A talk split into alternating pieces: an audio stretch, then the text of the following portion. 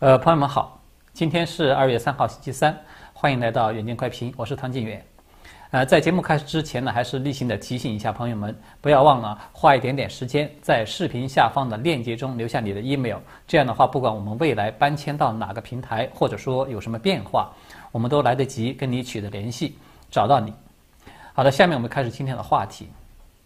今天呢，要先和大家来聊两个坏消息。当然了，最近呢，其实基本上就没有什么好消息，对吧？要说有什么好消息呢，基本上我们看到都是会出现在中共的那个官方媒体中了，那个是各种各样的形式，不是小好，而是大好的消息了，而且呢是持续了几十年的，都从来没有间断过的好消息了。那么今天我们要说的第一个坏消息呢，就是中共中宣部这种官宣的模式呢，它已经开始被复制到了美国的白宫来了。它是这么一回事儿，就是福克斯的主播鲁道博呢，他在昨天的节目中有披露了一个耐人寻味的小内幕，就是说拜登的通讯人员啊，他们会在白宫的新闻发布会之前呢，先就记者的问题进行一个筛选，筛选之后呢，同时他还要为这个新闻秘书去制作一个那种小抄，就是提示了答案提示，也就是说呢，也就是说呢，白宫的这个新闻发布会呢，它正在迅速的向。中共官方的这种新闻发布会去看齐了，事先筛选问题呢，那个就意味着可能会让官方感到尴尬的、不好回答的，或者说是揭短的问题呢，它都会被视为是有害信息，就给你屏蔽掉了。然后呢，他再通过制作这个小抄，让白宫的这个新闻发言人呢来照本宣科就可以了。如此一来呢，那么美国大众所看到这个白宫新闻的发布会呢，它很快就会成为只允许正能量出现的一个政策的宣传会了，对吧？我们很有可能会有幸啊，在未来就会看到，当今美国各种各样的负面新闻，它会陆续的被冠以各种什么仇恨言论啦，或者是有害信息啊等等的名义呢，从各大媒体上就消失了。至于说那些还敢斗胆来发布一些负能量的新闻的小媒体呢，那么很简单，就像对付 partner 一样，把它轻松的干掉就可以了。也就是说呢，当一个政府开始去过滤坏消息的时候呢，很显然我们就可以说这是这个社会最坏的消息之一。那么第二个坏消息呢，是来自于大家早已经有审美疲劳的这个中共病毒。这个病毒其实从它一出现在世间开始，就一直在不断的传出坏消息。尽管我知道有很多的朋友啊，已经觉得说不太关心这些东西了，但是呢，我觉得还是呢，应该要和大家来说一说，因为毕竟人命关天，谁都不想看到啊这一次的这个瘟疫出现西班牙大流感那个第二波爆发那样的一个灾难重演，对吧？但是呢，我们从这个传染病专业的这个角度上来看呢。这个恐怖的第二波呢，很可能啊，就是它这个可能性正在越来越明显的凸显出来。而根据英国的 BBC 昨天的报道呢，英国的公共卫生部的专家有发现呢，有一部分病毒的样本已经出现了一种名为 E484K 这样的一种突变。这种突变其实它早在去年底呢就已经在南非有出现过了。那么 BBC 的说法呢，他们是说科学家们在二十一万多个英国的叫做肯特变种，这个肯特变种其实就是我们大家已经很熟悉的那个 B 幺幺七的变种，就是在这个变种的病毒样本之中呢，发现有十一个有出现了这个 E 四八四 K 的突变，它主要是来自于英格兰的西南部，而且呢，可能还有更多的案例是尚未发现的。那么，可能就有很多的朋友会觉得听起来呢，觉得没什么感觉，但是呢，这个消息呢。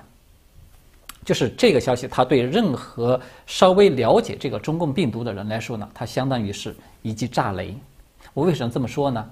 因为关于这个 E 四八四 K 的这个突变呢，我曾经在去年十二月三十号的节目中呢，有详细的和大家讨论过。可能呢，有一些朋友呢没有看过这期节目，我在这里呢可以再简要的跟大家介绍一下。当然，有兴趣的朋友呢，也可以去参看那期节目了。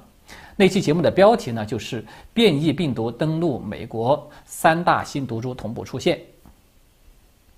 好的，我们接着说这个变这个变异的这个变异的病毒啊，就这个 E 四八四 K 的突变，它最先是在南非的变异毒株之中被发现的，而且呢是所有不同的样本中，它都存在着一个共同的，就是共享的这么一个突变。已经有多项的研究都表明，这个 E 四八四 K 这个位点呢，它是至关重要的，就是它在这个位置的一个单点的突变，它就可以抵抗多种抗体的这种杀毒的作用。我们换句话来说呢，这个 E 四八四 K 的突变，它在很大的程度上呢，可以对抗疫苗，让疫苗失效，也可以对抗许多这种血清抗体的疗法，让目前最被看好的一部分治疗方案失效。那么这个问题它就比较麻烦了，对吧？而且呢，更麻烦的是呢，此前所发现的这个突变，它基本上是只存在于南非所发现的那个新毒株。而且呢，它的扩散的范围也基本是局限在南非的境内的。但是现在的问题是呢，不仅是这个南非的毒株，它持续的扩散到了世界各地，而且呢，是发现英国的这个新毒株，就是大家已经很熟悉的这个 B 幺幺七，它也出现了这个 E 四八四 K 的突变。那么我们都知道啊。英国的这个毒株 B 幺幺七呢，它目前是新毒株里面它的传染性最高、扩散的面积最广的一个毒株。此前呢，这个毒株虽然它的传播很迅速，但是呢，专家还在安慰说，这个疫苗和抗体疗法呢，对这个毒株它是有效的。那么结果呢，专家的话音未落，这个毒株它马上就来了一个拿来主义。也就是说，他马上就急众家之所长，他把南非毒株的那个精华那部分立即就给嫁接过来了。这样一来的话，这个新版的英国毒株它就很有可能会变成一个超级毒株。如果我们简单的回顾一下英国毒株这个演变过程，我们就会发现，最开始呢，我们只是知道。这个 B 幺幺七，它的传染性被提高了，至少是百分之七十，但是它的致死率呢，究竟怎么样呢？是不清楚的。但是大概也就是在个把月以后，对吧？英国的官方就证实说，这个毒株它的致死率呢，也有提高了百分之三十到百分之四十。然后这个坏消息出来，其实也就不过是十天半拉月左右，官方就再次的放出了一个更坏的消息，就是证实这个 B 幺幺七呢，它已经有。借鉴了这个南非毒株的优势，让自己拥有了抵抗疫苗和抗体的能力。那么，我们顺着这个脉络看下来啊，我们能看到什么呢？很显然，这个病毒它已经有了一种在持续的恶化、持续变得强大的这个趋势，对吧？而且它的这种速度是非常快的。而人类目前唯一能做的呢，就是争取在现有疫苗的这个基础之上去重新进行调整，然后呢，指望能够尽快的研发出针对这个新的突变的疫苗出来。那么这个过程它需要有多长呢？伦敦的帝国理工学院。嗯，这是一个传染病专家，他叫做罗宾沙托克的。他在接受 BBC 采访的时候呢，他就有说，说他的团队啊正在研究针对这个南非的冠状病毒变体的这种新疫苗。那么这个疫苗它是使用了 RNA 的技术。如果说一切顺利的话呢，它可能会在三周左右就能够研发出这个新疫苗。而且一旦成功了，那么它还需要再另行花大概至少是三个月的时间来进行疫苗的生产和制造。那么这个说法大家可能听起来会觉得比较鼓舞人心，对吧？三周再加上三个月，那么也就是说总共是在四个月左右吧。那么但是这个沙托克教授呢？我不知道他是有意还是无意，他其实啊遗漏了一个至关重要的步骤，也就是临床试验。我们都知道啊，有一个基本的这个疫苗研发的基本原则，就是无论这个疫苗你是在三周以内，还是说在三年以内把它研发出来的，那么下一个阶段的就是临床试验，它才是在这个研发过程之中最漫长而且是最不可预测的一个阶段。那么在一般情况之下呢，这个临床试验呢，它至少是由三个阶段来组成的。也就是说，第一个阶段呢，它是重点要观察这个疫苗引起免疫反应的这种强度，就是目的是确保疫苗它是安全有效的。那么第二个阶段呢，它是着重来确定对大范围的人群去进行接种、去注射的这个剂量和接种的方案是什么。那么第三个阶段呢，他要负责来确认这个疫苗在主要群体中的安全性，比如说包括各种这个副作用啊和不良反应啊等等。那么在这个里面呢，每个阶段它都会包含着多次的试验的，也就是说三期试验我们把它加起来，那么过去啊要在研发这个疫苗，它的平均时间啊，它是在十年到十五年左右。那么现在呢是属于特殊情况了，大家都知道。那么我们最大限度的、最大程度的去压缩这个进程，它也至少是需要大概半年左右。所以呢，这个过程我们就只需要做一个粗略的计算一下，就即便是在最顺利、最快的这么一个前提之下，它也需要差不多一年左右的时间。而且呢，它还需要满足一个重要的大前提，就是指望着这个病毒呢，在此期间它不再发生大的变异。但是呢，从刚才我们有提到的，就是这个趋势啊，就是这个病毒不断的在恶化、在强化，是吧？这个趋势来看，我们对比一下一年之前和一年后的今天，那么谁知道这个病毒在一年以后它会变异成什么样呢？所以我们客观的说呢，这种指望呢，它在很大概率上很有可能只会成为专家们的一厢情愿。所以呢，我们打一个比方呢，就是这个的确是很像是那个赛车游戏里面的一场非常艰难的追赶。就是病毒呢，它不但已经是遥遥领先，而且呢，谁都不知道这个病毒会不会在人类追赶它的过程之中，它又会额外的获得一个什么样的装备，然后就一骑绝尘，你追追不上了。那么我过去呢，曾经有接触过一位堪称是一方权威的传染病学的教授了。他当时啊，开口第一句话就给我留下了一个极其深刻的印象。他是这么说的：“他说，人类和病毒之间呢，打的其实是一场人类永远不会赢，但是又不得不打的战争。”好的，接下来的时间里呢，我们要和大家来继续的讨论有关这个言论审查的两个消息。一个呢是发生在美国，可以说呢是难得的一个好消息。那么另一个呢，是发生在中国，也可以说是其他任何地方都很难看得到的坏消息。我们先说说这个好消息，就是佛罗里达州的共和党的州长叫做罗恩·德桑蒂斯的，他在昨天呢又举行一个新闻发布会，在这个发布会上，他就公开的警告几家科技巨头。说，如果在未来的选举中有侵害了佛州居民的隐私，或者是干扰选民与候选人之间的联系的话，他们将会面临着严重的后果。他说呢，多年以来啊，这些平台已经从为让美国人自由发声的这个中立的平台，转变为偏好特定叙事的执法者了。因此呢，这些平台在选举之中，他们发挥了越来越大的决定性的作用，并且对那些不认同大科技集团观念的美国人产生了负面的影响。那么，这个德桑蒂斯他还同时表示呢，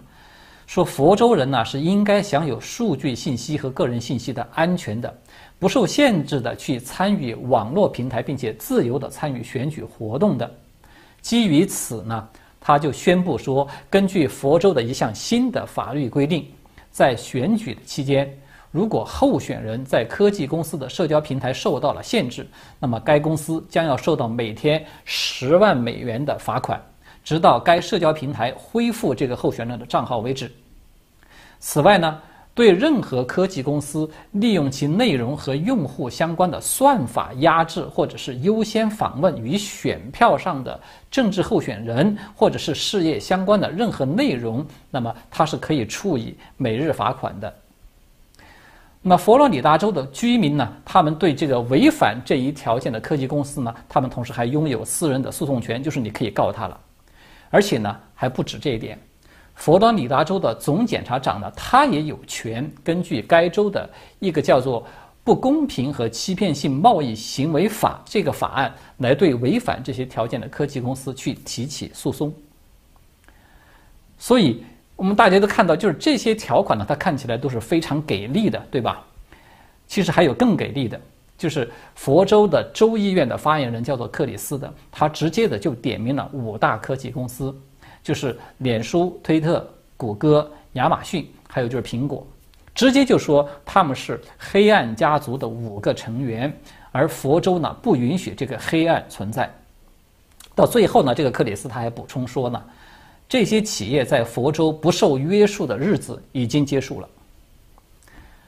所以我们可以客观的说，这是继德州就遣返非法移民问题就是首次赢得了与拜登政府的那个诉讼之后呢，我们看到又一个大州，他在反击左派想要染红美国的这场战争之中取得的第二场胜利。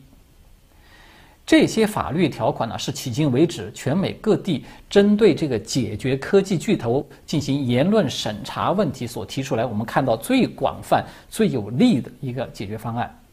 那么从这些条款的内容来看呢，如果说这些科技公司它再有任何随意的删帖啊、消耗啊，甚至是利用算法来蓄意的压制某种言论的行为，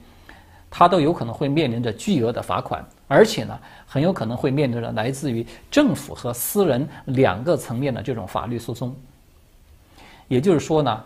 川普此前啊，他一直想要在立法的层面，在全美的范围之内来废除那个二三零条款，就是这个条款呢，它对科技公司的胡作非为起到是一个保护作用，对吧？但是我们川普虽然没有能够成功，我们看到呢，在佛州，他已经在本州的这个范围之内是在实质上做到这一点了。这个无疑其实对其他所有的州，尤其是红州，是有极大的一个示范意义的。这个意义的影响，我们甚至可以说它超过德州针对这个非法移民的那个胜诉的影响。为什么这么说呢？大家都知道，这个非法移民啊，它是美国的一个严重问题，对吧？但是毕竟呢，它都是集中在靠近美国南部边境的一些州，而佛州对这个捍卫言论自由所采取的这个行动。它当然是更具有更大的这个普适性的。如果其他的州啊有借鉴这种佛州的做法，那么最起码我们可以看到，在大半个美国收复这个言论自由的失地，它在实质上去废除这个二三年条款，并不是说是遥不可及的一个愿望了。所以呢，这个局面它一旦出现了，我相信啊，它对美国社会会造成一个难以估量的冲击。整个国家的结构都有可能会发生改变的，原因很简单。如果说啊，呃，你是一个喜欢自由表达的人，哪怕你只是被这个推特或者说是脸书给消耗了那么一两次，你很有可能都会产生搬迁到那些言论自由有保障的州的去居住的这种想法，对吧？我们都知道，美国过去啊，它为什么会成为全世界的移民的首选的国家？除了美国它的经济富裕以外呢，更重要的就是它对这个言论自由和其他的基本的人权呢，它有充分的保障。那么很多朋友可能在网络上都已经有看到了，就这个德州呢，它是一再的站出来捍卫美国传统价值观的时候呢，就有大批的网友都纷纷的在感叹啊，说自己想要搬到德州去。那么现在我们看到这个佛州呢，他又率先的站出来捍卫言论自由。我一点都不怀疑啊，可能又会有很多的朋友都已经在打算要搬到佛州去了，因为这个其实它不是一个简单的说你可以在网络上去自由发言的一个问题。我们都知道，一个地方啊，它的言论自由的程度呢，它会对整个这个地方的人群的这种思想，它都会产生重大的影响，而思想呢，它是会体现在行为上的，所以呢。在这个言论自由有保障的地方，你不会说担心，因为你支持了川普，你就会被禁止乘坐飞机，或者说你不能够出版书籍。你也不必担心，因为自己谴责了这个 BLM 的就是暴力行为，你就会被学校取消你的授课的资格，或者说你被开除学籍，对吧？也就是说，言论自由它会直接的影响到你的生存状态，以及你的子孙后代的这个成长的环境。我想啊，就光是凭借这两点，任何不甘心被左派愚弄的这些有思想的人，他都迟早会做出一个明智的选择。那么也就是说呢，我们过去看到这个美国梦的效应，是吧？就是它能够吸引各路的精英啊，都迁移到美国的这一幕，在未来呢，它很可能会在佛州啊、德州啊，就是在这些地方上演了。那么与这个美国相对应的，是在中共在这个言论管制方面，它又走向了另外一个可以说是无人能够企及的高峰，就是中共官方宣布封杀所有涉及时政类新闻的自媒体。呃，根据中共网信办啊，在一月三十一号发布的一份通知，就是说中共将对全平台网络传播秩序工作来进行一个规范化。它的重点呢，就是要整治这些自媒体，像这个热搜啊、热榜啊，还有这个铺许弹窗啦，还有短视频啊等等。原因呢是这些平台它有扰乱了网络传播秩序，就是这个罪名。也就是说，以后呢，所有的自媒体在网络发布新闻信息呢，必须要先取得一个许可证，同时呢，要接受所有的内容都被先审后发，就是这样的一个管理。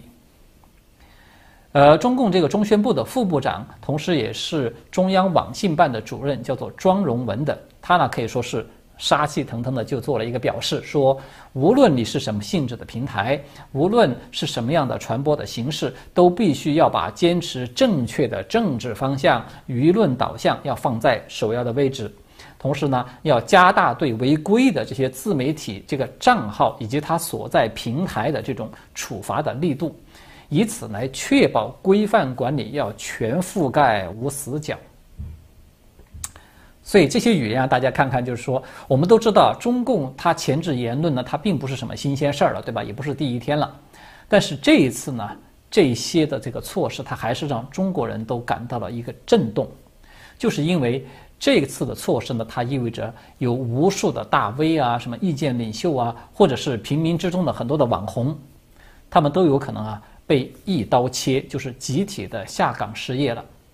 当然了，你呢是可以去重新申请上岗的，只不过呢，你能不能够得到许可证是一回事。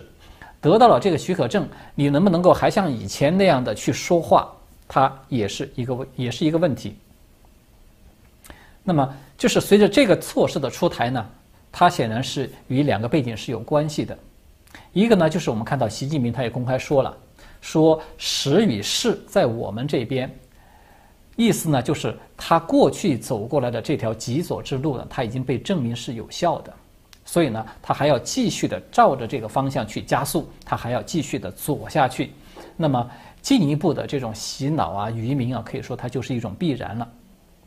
那么另外一个背景呢，就是他今明两年呢，对他来说，他可以说是面临着一个重要的政治关口。就今年我们都知道，它是中共建党一百年嘛。明年呢是习近平他能否在二十大就是顺利的打破这个任期限制的关键一年，所以呢，他必须要确保万无一失，任何人都不能够允许乱说乱动。反正呢，这些年中共不断的在收紧言论呢，也没有见到出什么问题，对吧？反倒呢还是成功的洗脑催生了一大批的小粉红。所以呢，更加严厉的言论管制呢。可能会制造出更多的粉红出来，这个对中共来说呢，是他极为乐意见到的局面。那么对自媒体的这种一刀切呢，它事实上啊是等于灭绝了真正的自媒体。以后啊能够存在的，可以说都是与官方事实上有了一个签约的关系，并且要承诺接受官方规范管理的所谓的自媒体了。它实质上呢，它已经成为一种。半官方的假自媒体了。那么，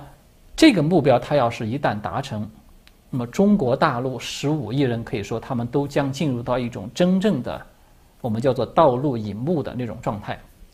就是那个莫谈国事啊，它不再会是对黑暗的一种讽刺与抨击了，它是会成为中国人日常生活的一个基本原则。会成为每一个人必须逐步的习以为常的生活方式了。我们要再说白一点啊，就是中共呢，它正在把中国大陆彻底的变成一个巨大的动物农庄，所有的人今后只需要关注私人那点吃喝拉撒你就可以了。至于说什么涉及到国家啦、社会啦、政治啦、经济啊这些大事呢？你要么就去听听官方的声音，要么就去听听官方允许的所谓的自媒体的声音。除此之外，你可能再也听不到其他的声音。那么十年八年以后呢？全世界我们可能都会看到一个庞大的、如同行尸走肉一样的人群，它会出现在这个国度。这个其实就是人类命运共同体的一个初级的样板。也就是说，所有的差别都消失了。所有的人，他都只有一个思想，也只有一个共同的命运，就是为党而生，为党而死。好的，今天呢，我们暂时就聊到这里了，谢谢大家的观看，我们下次再见。